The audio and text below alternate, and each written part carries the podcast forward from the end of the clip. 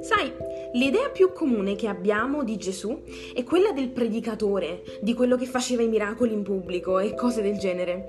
E anche se è vero, è vero anche che nella Bibbia ci sono molti momenti in cui Gesù se ne andava tranquillo, da solo, in silenzio e se ne andava a pregare, lontano da tutti. Uno di questi momenti si trova in Marco 1, 35 a 37. Dice: Poi la mattina, mentre era ancora notte, Gesù si alzò, uscì e se ne andò in un luogo deserto e là pregava. Simone e quelli che erano con lui si misero a cercarlo e trovatolo gli dissero: Tutti ti cercano. Sai, Forse tu non sei un personaggio pubblico, ma anche se sei una mamma, un imprenditore, un pastore, non importa quello che sei, hai bisogno del tempo in tranquillità, in silenzio con Gesù.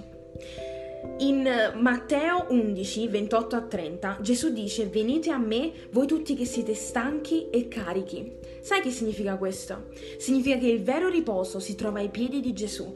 Non si trova in un bagno caldo, in un'uscita con amici o nel dire e fare le cose giuste opere buone. Si trova semplicemente nel stare con Gesù, tranquilli, in pace. Quindi oggi vai da Gesù, raccontagli della tua stanchezza Scarica tutti i tuoi pesi oppure semplicemente stai in silenzio davanti a lui.